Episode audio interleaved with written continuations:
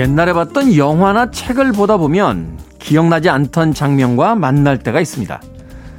어떤 영화의 제목을 슬쩍 빌려서 이야기해보자면 그때는 중요하지 않고 지금은 중요해졌기 때문일까요? 잊혀진 혹은 헤어진 누군가를 다시 만난다면 어쩌면 이제는 그때와 다른 무엇을 느껴볼 수도 있을까요? 생각은 그저 생각으로 놔두는 것이 더 좋을지도 모르겠습니다. D-136일째 김태훈의 프리웨이 시작합니다.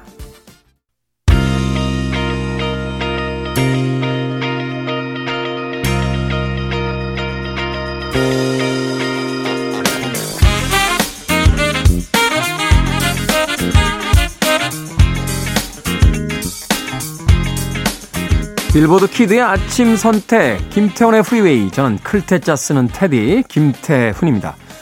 자 오늘 첫 곡은 영화 비벌리힐스 캅 주인공의 메인 테마곡이었죠. 해롤드 팔터마이어의 Axel F 드렸습니다. Axel F가 아마 그 극중 주인공의 이름이었던 거로 어, 제가 기억이 납니다. 에디 머피라고 하는 당대 최고의 흑인 남성 배우였는데요.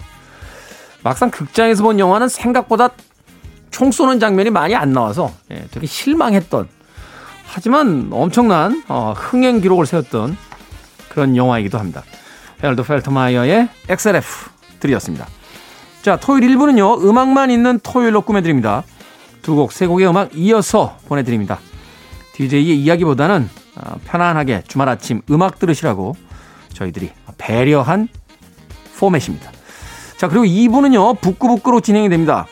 북칼럼니스트 박사 씨 그리고 북튜버 이시안 씨와 함께 오늘의 책 함께 읽어보도록 하겠습니다. 과연 또 오늘은 어떤 책을 읽게 될지 기대해 주시길 바라겠습니다. 자, 청취자분들의 참여 기다립니다. 문자번호 샵 1061, 짧은 문자는 50원, 긴 문자는 100원입니다. 콩은 무료로 참여할 수 있습니다. 여러분 지금 KBS 2라디오 김태훈의 프리웨이 함께하고 계십니다.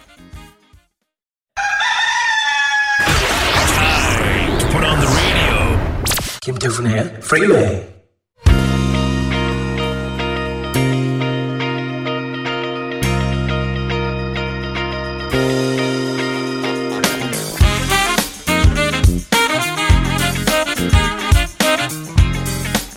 음악만 있는 토요일 김태훈의 프리웨이 토요일 1부 세 곡의 음악 이어서 듣고 왔습니다. 마돈나의 곡이었죠. Live to Tell 그리고 Simple Minds의 Don't You 도니 오스몬드의 Soldier of Love까지 세 곡의 음악 이어서 보내드렸습니다. 박기현님, 아이라인을 진하게 그리는 여자분들 보면 왜 그렇게 눈화장을 강조하나 했는데 제가 한번 해보니까 눈도 선명하고 크게 보이더라고요. 이제 아이라인은 저의 최애 무기가 될 것 같아요. 태연 오라버니는 그 차이를 아시려나요? 제가 더 잘 알지 않겠습니까? 여성들은 자기들 얼굴에 그릴 때만 거울에서 보고 못 보잖아요. 네. 저희는 늘 보고 있지 않습니까? 네. 아이라인을 그린 눈은요, 어, 저를 뚫어지게 쳐다보는 눈이고요. 아이라인이 없는 눈은 제가 이제 쳐다봐야 하는 눈입니다. 이게 이제 기싸움까지는 아니고요.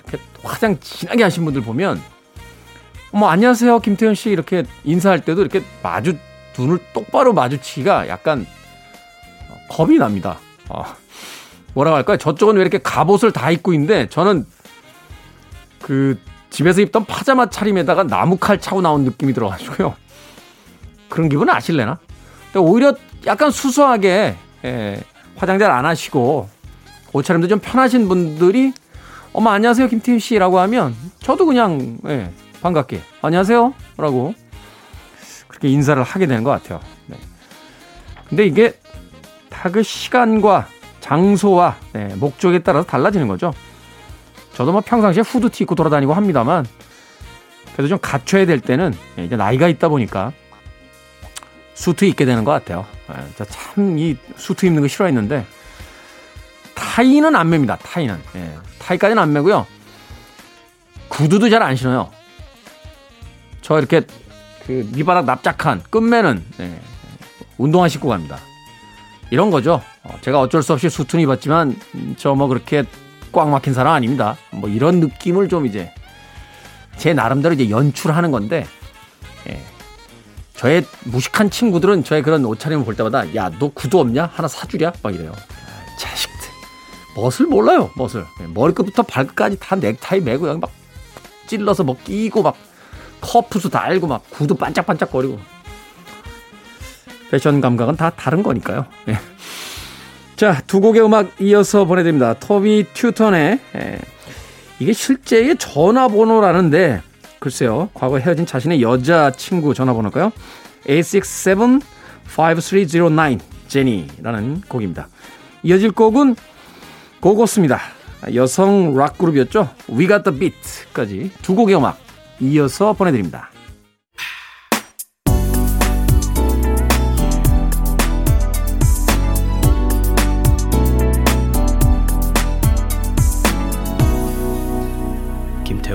Freeway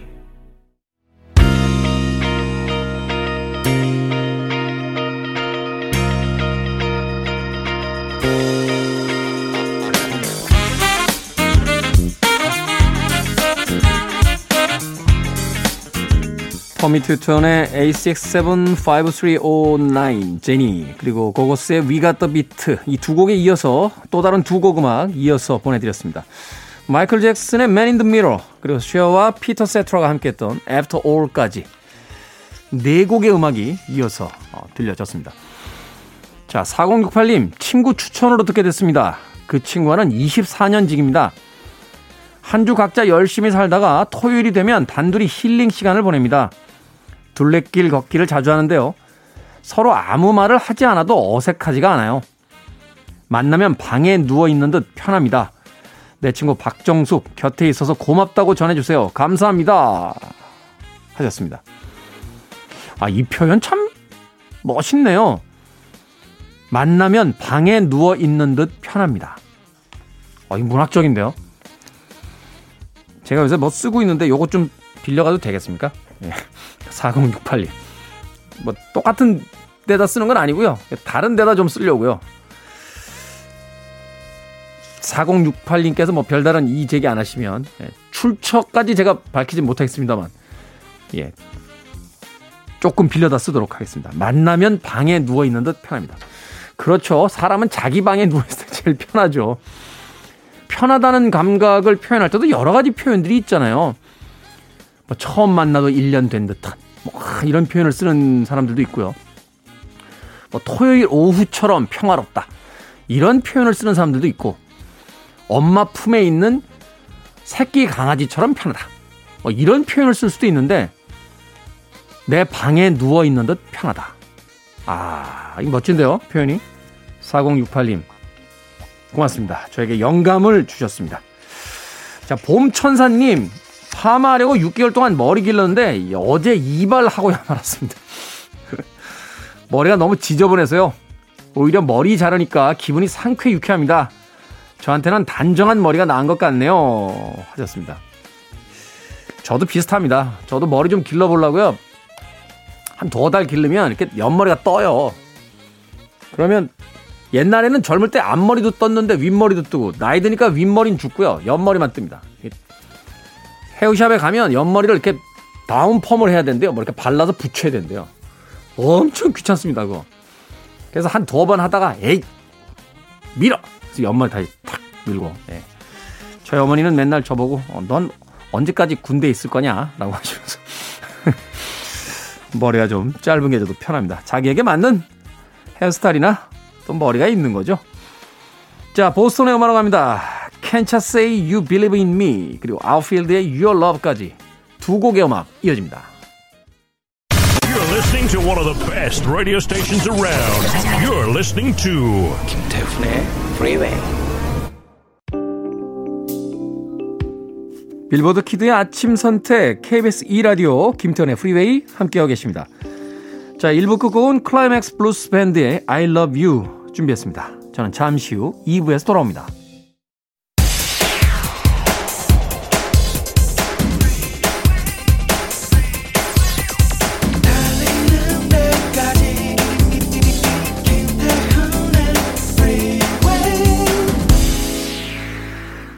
김태훈의 프리웨이 4월 17일 토요일 2부 시작했습니다. 유토피아의 Set Me Free 이 곡으로 오늘 2부 시작했습니다.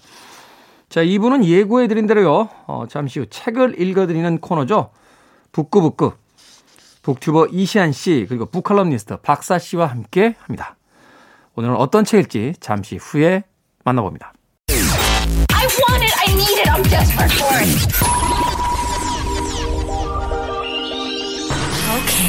Do it. 김태훈의 Freeway.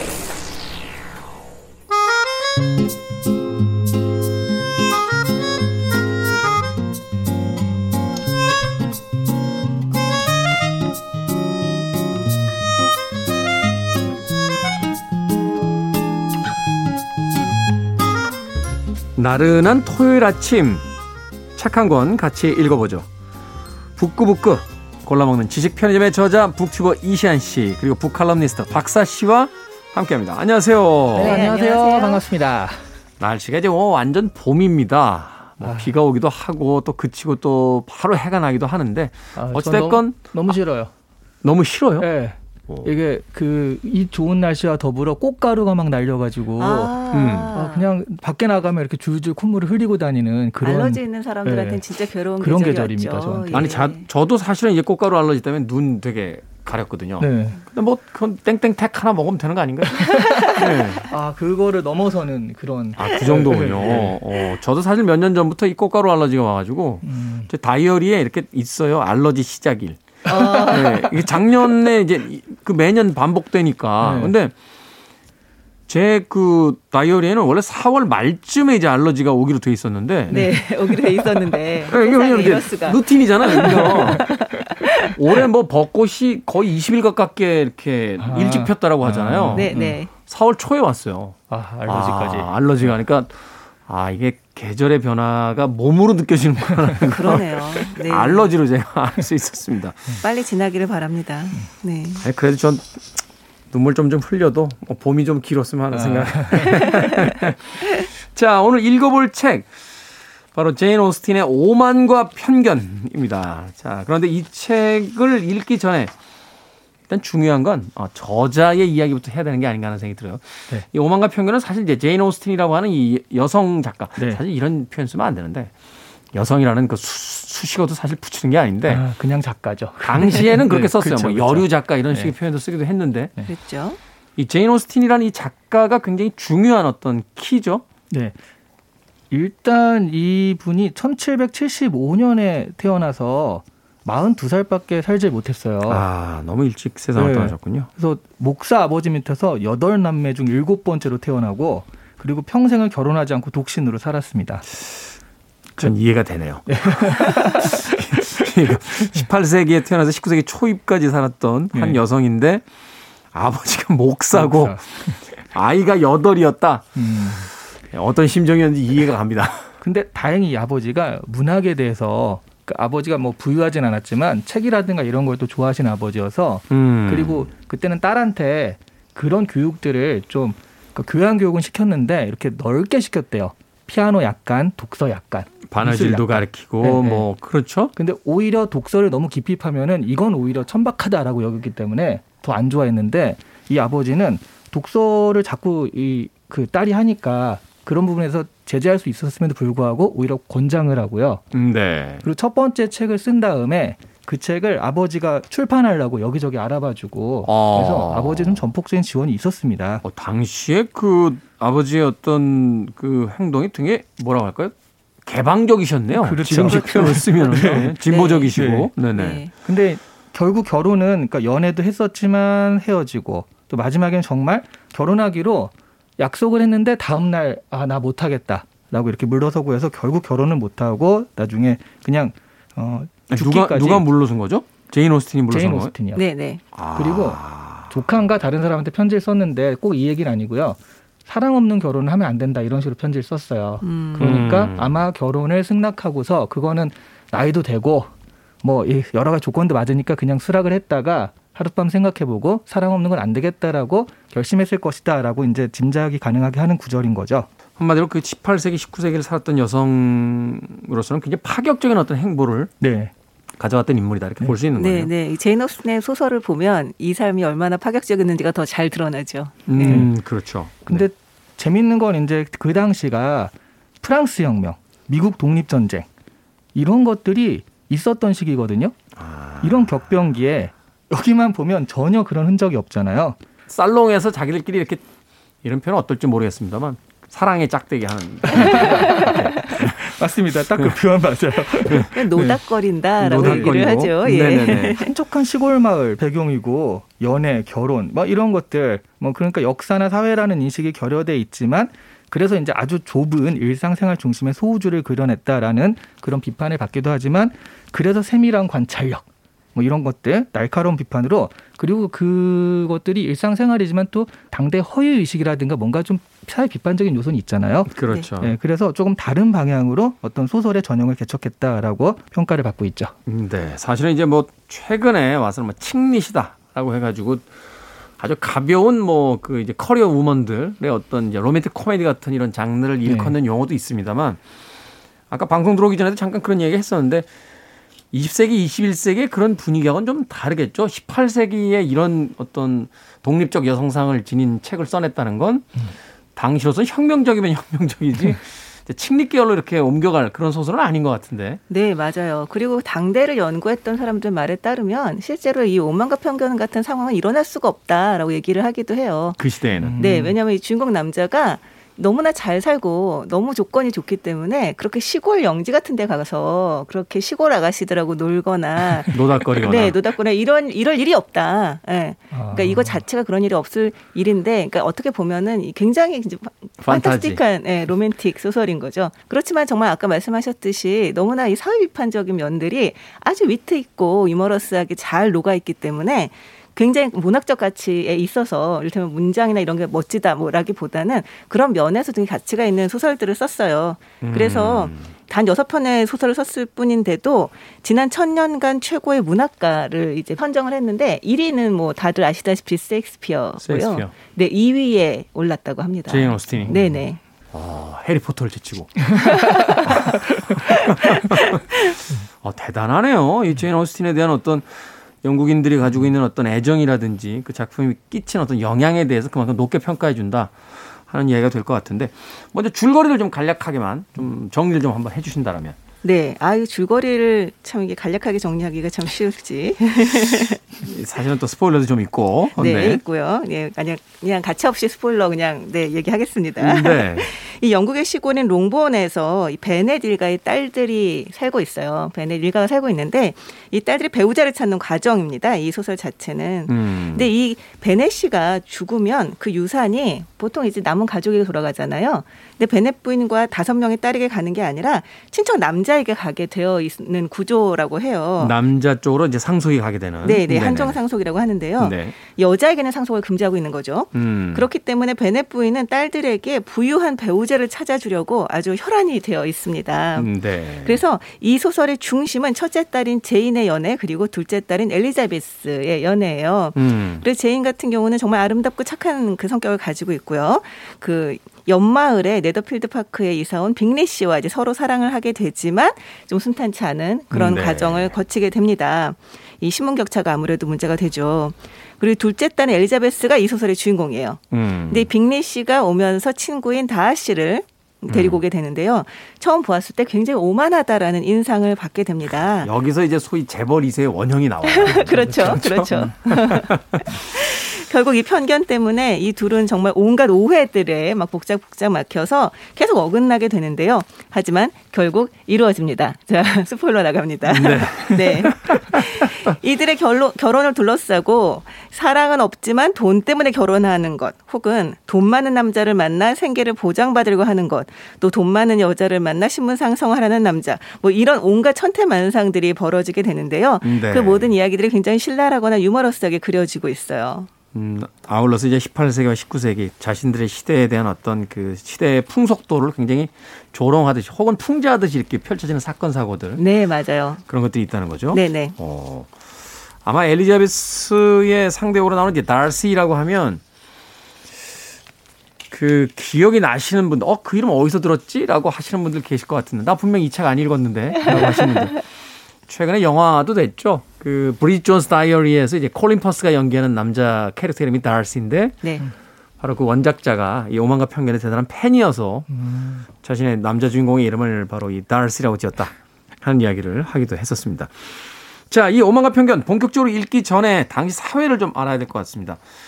작품에 나오는 이제 싱글 여성들의 이제 결혼이라는 것이 가장 중요한 이제 소재이자 주제로서 이제 부각되는데 여기에 대해서 이제 당시 상속 문화, 뭐 당시 어떤 시대적인 그 상황 속에서 여성의 위치 이런 걸 좀 알면 이해하기가 좀 쉬울 것 같은데요. 한정상속 제도라는 게 굉장히 그 영국 문학에 여기저기 많이 나타나 있더라고요. 네. 그 이게 왜냐하면 엄청 그 여성들의 삶을 규정할 수밖에 없는 그런 제도였거든요. 그러니까 이런 거죠. 집안의 재산이 10억 정도가 있어요. 근데 그거를 만약 자식이 다섯 명 있었는데 자식 다섯 명한테 골고루 나눠주면 2억씩이 되잖아요. 네. 다시 그 다섯 명 있으면 그 밑으로 내려가면 4천만 원 이렇게 되니까 말하자면 이렇게 되면 집안의 재산 같은 걸 지킬 수가 없는 거죠. 다 이렇게 나눠져 버리니까. 네, 네. 아. 그래서 영지나 집 같은 재산을 이거를 한쪽으로 좀 몰아주는 거라고 보시면 돼요. 한 사람에게. 네, 한 사람 장남한테 몰빵을 한다라고 할 수 있는데, 아. 네, 그러니까 여자들은 보통 재산에서 재산 분배에서 제외가 되는 거죠. 그래서 야, 그 네. 우리나라만 그런 줄 알았더니 18세기 유럽도 그랬군요. 네. 그래서 여성들은 상속에서 제외가 되기 때문에 실제로 정말 너무 너무 돈이 많아서 넘쳐나는 집안의 여자 아니면 어느 정도의 재산이 있는 집안에선 이 여자가 상속을 받기 힘들잖아요. 근데 한 중류층 이상 생활을 했으니까 그럼 이 사람들은 그런 남자를 잡아서 결혼하는 수밖에는 그게 없는 거죠. 그 생활의 수준을 유지하기 위해서는 네, 네. 사랑이나 아, 어떤 감정은 네. 사치고 네. 자신이 그 영위해왔던 생활의 수준을 맞출 수 있는 재산 상태를 가진 남자들을 만나야 되는 상황이 당시- 이제 그렇죠. 벌어지는 거죠. 네, 당시에는 여성들이 또 직업을 갖기가 힘든 사회 구조다 보니까 이거밖에 없고요. 그러니까 이런 거 보면 무도회 파티 같은 것들을 여성들이 굉장히 열심히 준비하잖아요. 그 무도회 파티 같은 것들이 오늘날로 보면 dating 앱 같은 그런 느낌? 음. 네. 거기서 이제 많은 남자들과 서로 만나고 뭐 사교와 교제가 이루어지는 네. 네. 그런 공간이었다. 굉장히 필사적인 그런 공간이었다고 할 수 있는데요. 네. 근데 이게 또 여기 남자들도 사실 약간 마찬가지인 게 남자들도 돈 많은 여자를 만나면 신분 상승을 할 수 있다. 라고 해서 맞아요. 상속이 있는 여자들을 만나면 네. 그렇죠, 음. 그렇죠. 그래서 또 그들 또한 그런 이제 굴레에 빠져 있는 거죠. 그리고 이 소설 보면은 그런 얘기를 굉장히 솔직하게들 합니다. 아, 재산이 얼마고 매달 매, 뭐 매년 얼마가 생길 거고 뭐 약간 이런 얘기들을 굉장히 솔직하게 얘기를 하고 있어서 네. 처음 읽다 보면 약간 충격적이에요. 아 그러니까 아. 저는 이런 소설들이 특히 이제 영국 그 이쪽 시대의 소설들이 그런 게 많아요. 뭐 매년 만 파운드를 버는 누구 씨 이런 식으로요. 음. 그러니까 소개를 할 때 우리 저는 라디오에서 어, 어디 사는 누구시죠? 그러면 신림동에 사는 누구입니다. 이렇게 얘기하는 게 아니 어느 동에 사는 게 그렇게 중요한가 이런 생각을 할 때가 있거든요. 사실은 그렇죠. 어느 동네에 사는 누구라는 것도 좀 그렇죠. 옛날에 뭐 삼국지 같은 거 보면 나오잖아요. 상, 상산의 조자룡, 뭐, 뭐, 뭐, 어, 디에 누구, 뭐, 아, 이런. 그건 좀 느낌이 좋네요. 그 네. 해- 나도 한번 해봐야겠다. 그건 아마도 이제 그 지역이 워낙 광범위하고 네. 또 어느 지역에 따라서 어떤 문화권이 달랐기 때문일 네. 수 있는데 네, 그러네요. 같은 서울 안에서 무슨 복작복작하게 가리봉동에- 버스로 30분이면 가는데. 가리봉동에 누구, 중곡동에 누구 이것도 되게 이상한 것 같고.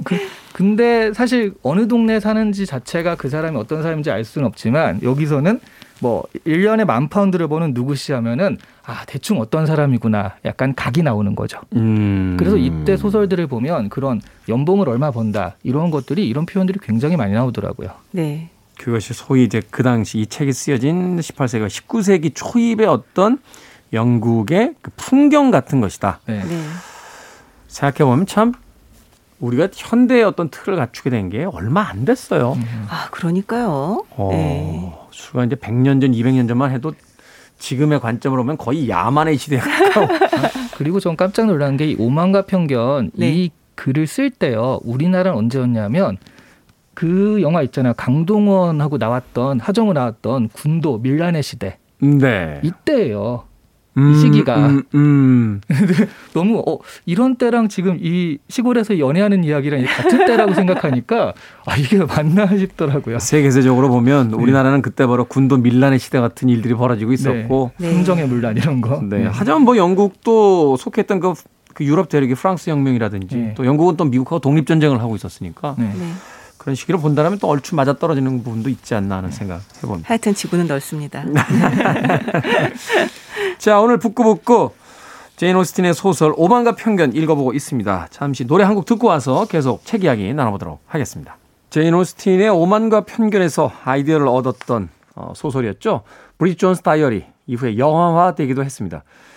그 영화의 OST 중에서 오늘 음악들을 골라봅니다. Girls 하늘에서 비처럼 남자들이 쏟아집니다. It's Raining Men. 토요일 코너죠. 북구북구. 오늘도 어, 여러분들과 함께 책 읽어보고 있습니다. book 칼럼니스트 박사 씨 그리고 book 유튜버 이시안 씨와 함께 이야기 나누고 있습니다.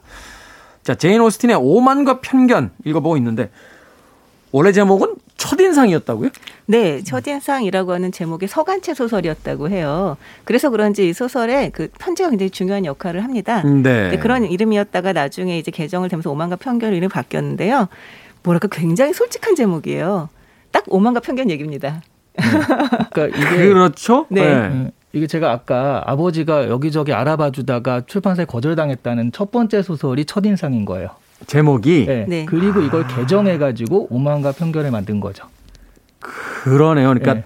처음에 첫인상이란 제목으로 했는데 이게 뭐 이렇게 흥미를 못 끄니까 안 되겠다. 일단 제목부터 좀 바꾸자 다시. 근데 그래서 오만과 편견. 연결되는 거예요. 첫 인상은 굉장히 오만했는데 알고 네. 보니 내 편견이었더라. 그렇죠. 아, 딱 그렇게 한 줄을 이거예요. 줄일 수가 있어요. 아 그게 그렇게 해석이 되는 겁니까? 네, 네.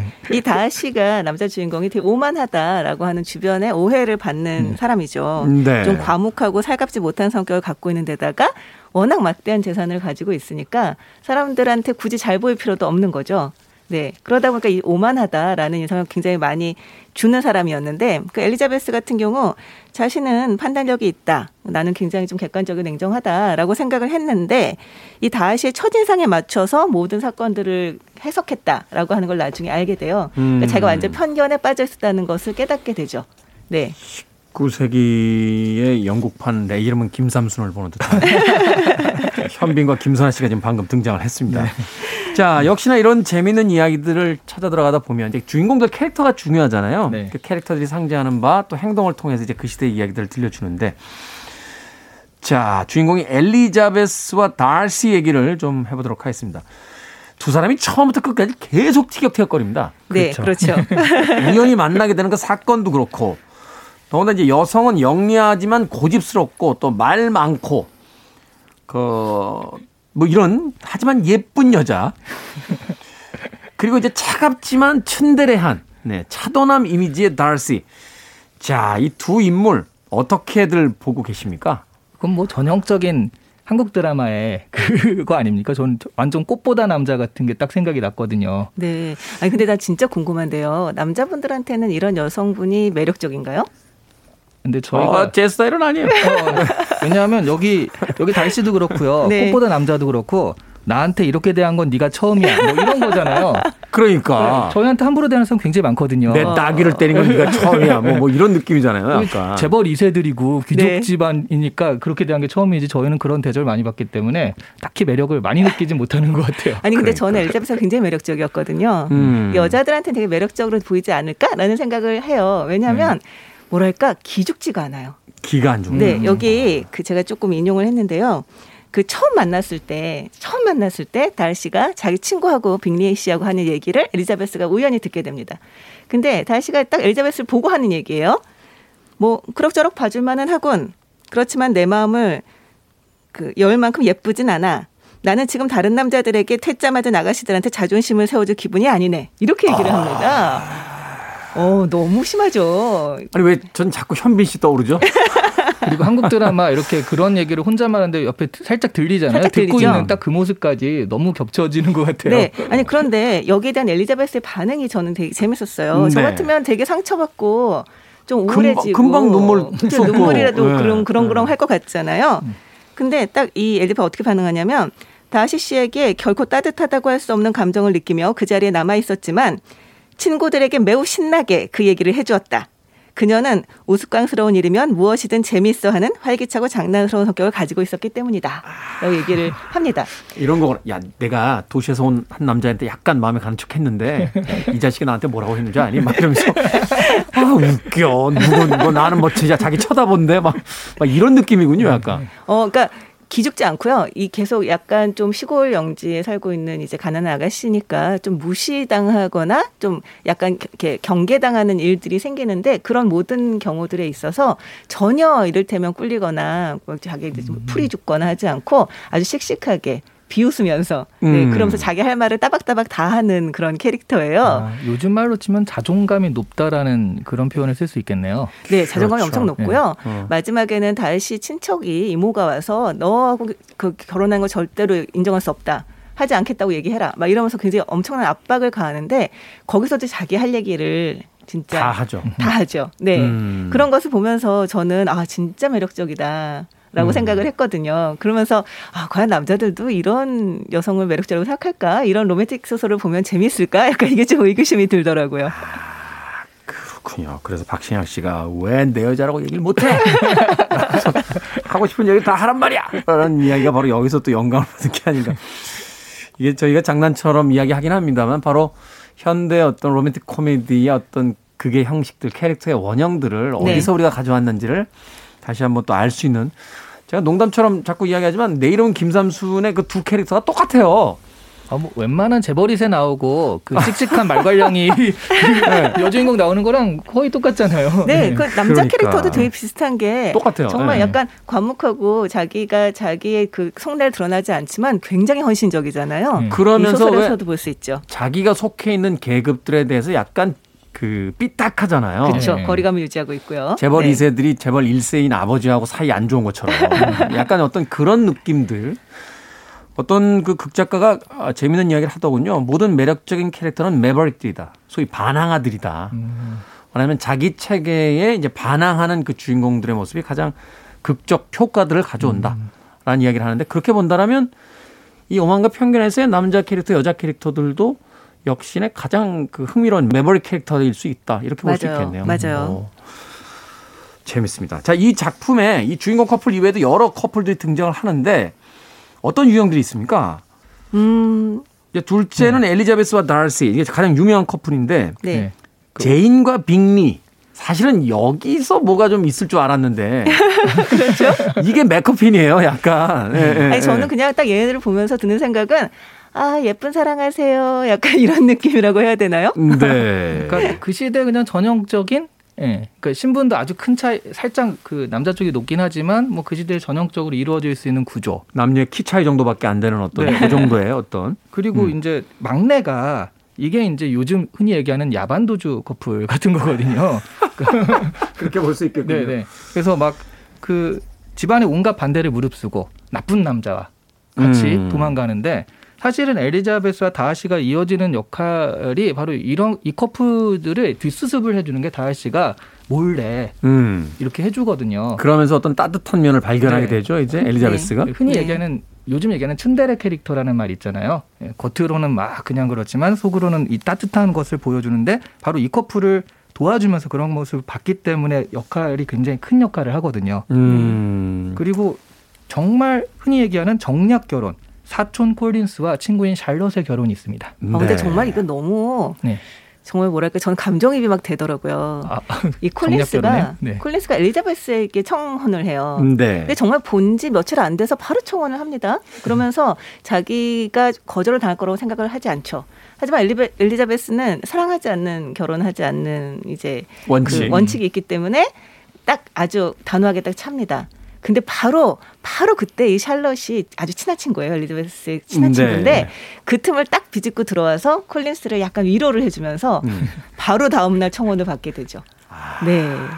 그래서 그러면서 샬럿은 이 남자 사랑하지 않지만 딱 조, 조건이 너무 마음에 드는 거예요. 음. 그래서 그래서 바로 결혼까지 일사천리로 달려가는 그런 모습을 볼 수 있는데요. 아 이게 그 당시 결혼의 모습 이런 게 보편적이었다고 하면 참 정말 정말 힘들었겠다 다들 약간 그런 생각을 좀 하게 됐어요. 아, 근데 여기에 왜 감정이입이 되셨는지 좀 그게 더 궁금한데요. 아 네. 누구한테 감정이입이 되신 아니 거예요? 여성의 입장에서는 그럴 수 있죠. 아, 그런가요? 남자들은 네, 그렇죠. 네, 약간 약간 문외 아들처럼 돌아다니잖아.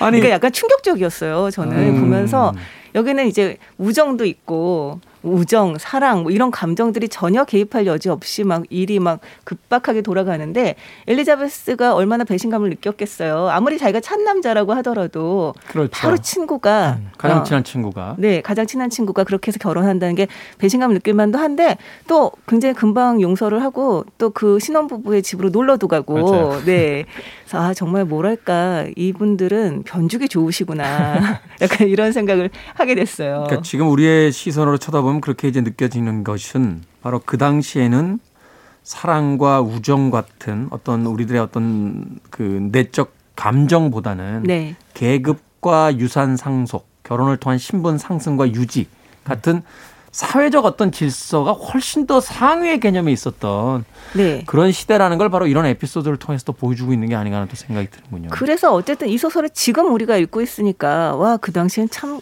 참 야만적이었다 이런 생각을 하지만 네. 그 당시에 읽었다면 그게 오히려 보편적이고 음. 어, 어, 엘리자베스가 너무 낭만적이다, 뭐 음. 비현실적이다 이렇게 보였을 수도 있겠다라는 아, 생각을 좀 그렇죠. 하게 됐어요. 지금은 이제 사랑이냐 우정이냐, 사랑과 우정을 따지지만 당시는 결혼이냐 아니냐, 음. 이 그렇죠. 커플이 결혼까지 가느냐 아니냐 이것이 중요한 일이었고 그래서 엘리자베스 같은 경우에는 굉장히 말도 안 되는 캐릭터가 갑자기 툭 튀어나온 거죠. 그렇죠. 어떻게 보면 네. 말도 안 되는 캐릭터죠. 당시의 독자들이 보기엔. 네. 네. 당시의 독자들이 보기엔 그랬겠네요. 어우, 난 샬럿이 제일 좋아. 얼마나 얼마나 똑똑해.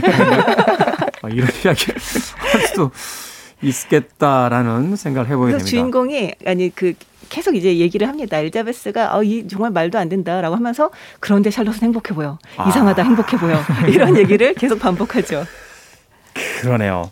사실은 뭐 영국 소설은 아닙니다만 제가 음, 이 당시를 배경으로 한 몇 편의 그 이탈리아 소설을 봤던 적이 있는데 거기서도 그래요. 어떤 집에 막내딸에게 청혼하러 왔다가 거절당해요.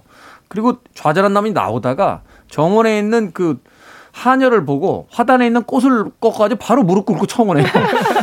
뭐 이런 장면들이 계속 나옵니다. 그래서 아니 이게 뭐지? 라고 생각을 했었는데 사실은 당시 어떤 유럽의 어떤 문화들 그리고 결혼에 관한 그러니까 결혼이 사실 그 어떤 학자에 따르면 우리가 사랑해서 결혼한 것이 불과 100여 년 정도밖에 안 된다. 네. 네. 그 이전까지는 사회적 시스템을 유지하기 위한 일종의 그 제도였지 이게 사랑의 결실이 아니었다라고 이야기했던 것이 음. 비로소 그 이해가 되는 네. 그런 대목이 아닌가 하는 또 생각을 그 리디아 위컴 같은 경우도 아까 이제 막내가 이제 야반 도주했다라고 얘기를 네. 하셨는데 가족들이 그들을 어떻게 띄워놓을까 궁리하는 게 아니라 어떻게 결혼을 시킬까를 너무 궁리를 합니다. 아 그래서 음. 어떻게 이게 말하자면 추문 없이 두 네. 가문이 또 이어지게 만들까? 네, 네. 그거를 이제 고민하게 된다. 자, 21세기에 살고 있는 우리들을 축복하는 의미로 또 한 곡의 음악을 듣고 와서 책 이야기 나눠보도록 하겠습니다. 역시 브리짓 존스 다이어리 OST 중에서 어, 벤 모리슨, 아일랜드의 아티스트죠. 벤 모리슨의 곡 Someone Like You 준비했습니다. Free your mind. I want to break free. Are you free?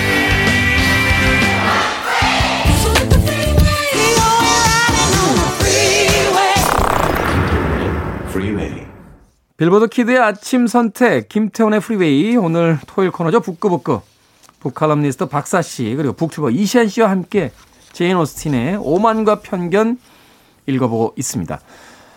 자, 제인 오스틴의 작품 거의 모두 드라마와 영화로 만들어졌습니다. 뭐 이성과 감성 같은 작품이 있고요. 오늘 소개하고 있는 오만과 편견, 맨스필드 파크, 그리고 엠마, 엠마 참 그 여러 번 영화 됐었죠. 뭐 노생과 수도원, 설득, 레이디 수잔. 우리는 못 본 작품도 있습니다만 영국의 어떤 그 채널에서의 어떤 드라마화라든지 영화들은 또 연극으로도 굉장히 많이 만들어진 거로 알고 있는데 이 작가의 어떤 매력이 이런 많은 작품들을 현대에 와서 다시 되살려내고 있는 걸까요? 일단 심리 묘사가 그러니까 예전 소설이라는 건 그냥 사건만 있었던 거잖아요. 사건 사고 중심에. 네, 네. 그러니까 그 사건이 왜 일어났는지를 설명해 주는 것도 사실은 그 시대에 흔하지 않은 일인데 여기는 책을 보면 처음 읽으시는 분은 아마 정말 읽기 힘드실 거예요. 그러니까 대사를 한마디 하는데 그 대사를 왜 했는지를 이러 이러 이러한 의미에서 이런 말을 했다 이렇게 얘기를 해줘요. 요새는 거의 사용되지 않는 소설의 기법이고요. 네. 어, 수사가 그러니까, 굉장히 많고 설명적이고. 그렇죠. 대신 이제 심리 묘사가 굉장히 섬세하죠. 음. 무슨 얘기를 할 때도 행동을 할 때도 이런 이런 심리로 이걸 했다. 그런 부분들이 오히려 이때는 좀 매력적이지 않았나 하는 생각이 들어요. 저도 사실 생각해 보면 그 대학원에서 그 문창과 다닐 때 옛날 소설 읽었던 기억이 나서 네. 첫 소설 써오라고 해서 그렇게 썼어요. 나뭇가지에 뭐 껍데기는 어쩌고 바람은 어떻게 불고 기온은 어땠으며 그의 어깨는 몇 도쯤 기울어져 있어 막 써가지고 가셨더니 제 딸은 정말 심혈을 기울여 썼는데 선생님이 이렇게 보시더니 한동안 소설을 안 읽었구만. 그래서 아, 요새는 이제 그렇게 쓰질 않잖아요. 어떻습니까? 네. 박사 씨가 보시기에는 이 제인 오스틴의 작품 드라마나 영화처럼 최근에 이제 다시 네. 어, 우리들에게 그 여전히 유효한 어떤 텍스트로서 존재하는 이유가 뭐라고 생각하세요? 그 이 로맨스 소설의 매력이라고 하는 것은 사실 고금을 막론하고 진짜 어디에나 좀 통하는 게 아닌가라는 생각이 드는데요. 네. 심리 묘사 말씀을 하셨지만 저는 이 오스틴의 유머 감각이 정말 너무 즐거웠어요 읽으면서 음. 이 이들의 대사가 그 대사를 많이 나오거든요. 근데 이 대사가 정말로 이렇게 아 이렇게 신경을 써서 들어야 할 정도로 굉장히 물 밑에서 물 밑에 서로 이렇게 견제하는 것들이 이렇게 작용을 하면서 하는데 표변에 너무- 드러나지 않으면서 네, 너무 달변이에요, 다들. 막 음. 준비한 것처럼 말들을 굉장히 잘해요. 그러면서도 이 서로 소개를 할 때, 얘기를 하거나 상황 얘기를 할 때, 그 굉장히 이를테면 상큼한 유머 감각과 약간 음. 비웃음과 빈정거림과 이것이 위트가 깔고 있습니다. 넘치고. 네, 어. 네. 그것이 일- 독자들에게 어떤 즐거움을 주고 있는 것이 아닌가 저는 그런 생각을 하면서 봤어요. 아, 그러니까 이제 대사의 어떤 표현 방식이 그냥 과거의 고루한 어떤 연극적 대사들이 아니라 네. 그 와중에도 어떤 그 유머와 위트를 잃지 않고 네네.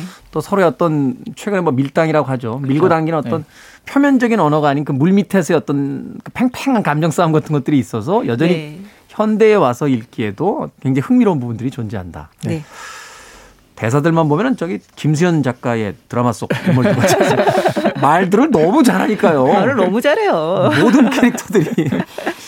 자, 결국은 그래서 이 오만과 편견을 이야기할 때 제인 오스틴의 여러 소설들을 이야기할 때 오늘날 로맨틱 코미디, 로맨스 소설의 어떤 그 원형과도 같은 작품들이다. 또 chick lit이라고 하는 새로운 장르의 어떤 어머니다. 뭐 이런 이야기를 하기도 하는데 이 로맨스 소설이 가진 매력이 분명히 있겠죠. 그렇기 때문에 수백 년에 걸쳐서 계속해서 또 만들어지고 만들어지는 것 같은데. 저도 대학 다닐 때 소설 소설 창작이라는 그런 과목을 들었었어요. 그때 이제 김주영 선생님 객주를 지으신 네. 그분이 이제 강의를 하셨는데 뭐 꼭 그 과제를 제출해야 되는 건 아니지만 소설을 만약 단편소를 가져오면 자기가 봐주겠다.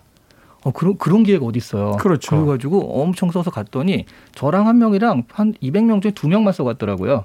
그래서 그 소설을 가지고 막 이렇게 여러 명 앞에서 품평을 해주시는데 와 진짜 그 합평에 그거 되게 곤혹스럽지 않습니까? 아, 그 힘들죠, 힘들죠. 힘들지 않습니까? 그런데 그때가 이제 한마디로 이제 로맨스 소설 비슷하게 그래서 과정들 탁 한 다음에 그래서 도서관에서 서로 눈이 마주치고 뭐 그런 얘기를 하다가 이게 너무 길어지면 안 되잖아요 단편소니까 그래서 둘이 사귀게 되었다 이런 식으로 썼거든요. 네. 선생님이 바닥을 빵 치면서 이게 제일 재밌는 부분인데 이 과정이 생략되고 사귀게 되었다 이게 뭐냐고 이 소설은 이 과정이다 과정이다. 어, 너무 네. 알겠습니다. 네. 무슨 말씀이신지. 분노를 하시더라고요. 그러니까 지금 이제 막 두 사람이 썸이 왔는데 갑자기 끝난다. 네. 사실은 근데 연속극은 그걸 사용하는 거잖아요. 그렇죠, 그렇죠. 될지 제일 재밌는 될지. 다음으로 가는. 그럼요. 아. 그래서 저는 확실히 로맨스 소설은 과정이다. 예, 과정. 이 결과가 중요한 게 아니라 그 과정들을 어떻게 해나가느냐, 뭐 이런 게 중요한 거다. 그때 네. 어, 큰 교훈을 배웠습니다. 아니 근데 저는 로맨스 소설을 제가 좋아하는 이유는 결과가 분명하기 때문이에요. 결과가 분명. 거의 100% 해피엔딩이거든요. 그렇죠. 네, chick lit도 그렇고 뭐 할리퀸 로맨스 뭐 이런 음. 소설도 그렇고 거의 해피엔딩이고 어떻게 거기까지 가느냐 그 과정에서 과정에서 이야기들이잖아요. 음. 그러니까 이게 별로 그렇게 막 나, 저를 괴롭게 하지 않고 아 이렇게 이렇게 이렇게 풀리겠구나 아 이렇게 이렇게 음. 잘 되겠구나 약간 이런 이를테면 어머니 같은 마음으로 좀 보게 되는 그런 부분이 있어요. 잠깐만 예전엔 주인공 같은 마음으로 보셨던 거 아닐까? 이제 이제는 어머니 같은 마음으로 보신다고요? 아니 이게요 네. 현실의 연애는 사실은 훨씬 더 좀 약간 진흙탕이잖아요. 엉, 엉망진창이죠. 엉망진창이고 네, 서로 네. 너무 괴롭히고 막 정말 자기만 세상에서 제일 괴롭고 막 너무 힘들잖아요. 그렇죠. 그런데 그런 현실에서 벗어나서 정말 예쁘고 정말 이렇게 곧 풀릴 오해들과 약간 이런 것들을 이렇게 잘 음. 배치해 놓고 있으니까 뭐랄까요? 아, 좀 위안이 된다고 해야 될까요? 이 현실에서 고통받은 마음이 좀 위안이 되고 좀 대리만족을 느낄 수 있는 점, 그게 음. 그 로맨스 소설의 매력이 아닐까라고 저는 생각을 합니다. 맞습니다. 말하자면 안전이 보장되어 있는 놀이동산의 롤러코스터나 그런 거죠. 죽지 네. 않는 사람이 뛰어든 액션 영화나 무조건 해피엔딩이 보장되어 있는 어, 그 두 사람의 티격태격 거기서 오는 어떤 즐거움, 안전한 모험 네. 같은 것들이 바로 이 로맨스 소설에 있기 때문이 아닌가 하는 생각 해보게 됐습니다. 모처럼 제인 오스틴의 오만과 편견에 대한 이야기를 해보니까 한동안 놓고 있었던 이 로맨스 소설들 어, 주말에 좀 읽어봐야겠다는 생각이 듭니다. 소설로라도 읽어야겠죠. 제 삶에서 더 이상 뭐 아, 깡통이 그쵸. 없는 시대에 네. 왔으니까. 실, 실제를 하면 안 되고 영화와 소설로 대리만족을. 소설로. 사실 우리 시대도 사실은 로맨스가 이제 거의 사라져가는 시대잖아요. 어떻게 네. 보면 이 시기로부터 출발해서 한 100년, 200년 동안 아주 로맨스가 넘쳐나던 시대 같은 것들이 있었는데 현대에 와서는 다시 눈에 보이지 않는 계급들이 형성이 되면서 이 로맨스가 좀 실종돼 가고 있는 게 아닌가 하는 또 음. 아쉬운 마음도 들었습니다. 자, 오만과 편견 한 줄의 추천사로 마무리하도록 하겠습니다. 어, 전 이렇게 얘기할 수 있을 것 같아요. 밀당의 진수. 그 밀당하는 상대방의 속마음을 알고 싶으시다면 한번 보세요. 밀당의 진수. 그렇죠. 특히 네. 연애하시는 분들이 보면 자기 얘기 같을 수도 있겠어요. 그러네요. 네. 서점에 있는 그 남녀 심리 묘사에 대한 책들 말고 이거 한 권 읽으시면 된다라고. 네. 아, 저는 이 책을 읽으면서 가장 이, 이 책을 이제 뭐 소파에서도 읽고 뭐 침대에서도 읽고 막 이랬는데 가장 좋았던 게 욕조에서 읽을 때였어요. 음. 그러니까 정말 마음 편하게 소설다운 소설을 읽고 싶을 때 보통 이제 뭐 killing time이라고 하잖아요. 음, 네. 그런 그런 말 그대로 마음 가볍게 시간을 죽일 수 있는 소설을 읽고 싶다라고 한다면 권하고 싶습니다. 예전에 007을 썼던 그 이언 플레밍이 자기 소설은 화장실에서 무릎에다 놓고 보는 소설이라고 했다는데 그만큼 부담 없이 하지만 덮고 나면 뭔가 생각이 남는 그런 소설이 아닐까 하는 생각이 듭니다. 자, 북구북구 제인 오스틴의 오만과 편견 book 칼럼니스트 박사 씨, booktuber 이시안 씨와 함께 읽어봤습니다. 다음 주는 아시아 작품으로 돌아옵니다. 위화의 허삼관 매혈기 읽어보도록 하겠습니다. 두 분 다음 주에도 좀 부탁드리겠습니다. 고맙습니다. 네, 감사합니다. 네, 고맙습니다. 감사합니다. 역시나 브리짓 존스 다이어리 중에서 네, 에릭 칼맨의 All by Myself 르네 젤위거의 그 통곡에 가까운 노래가 들려오는 듯합니다.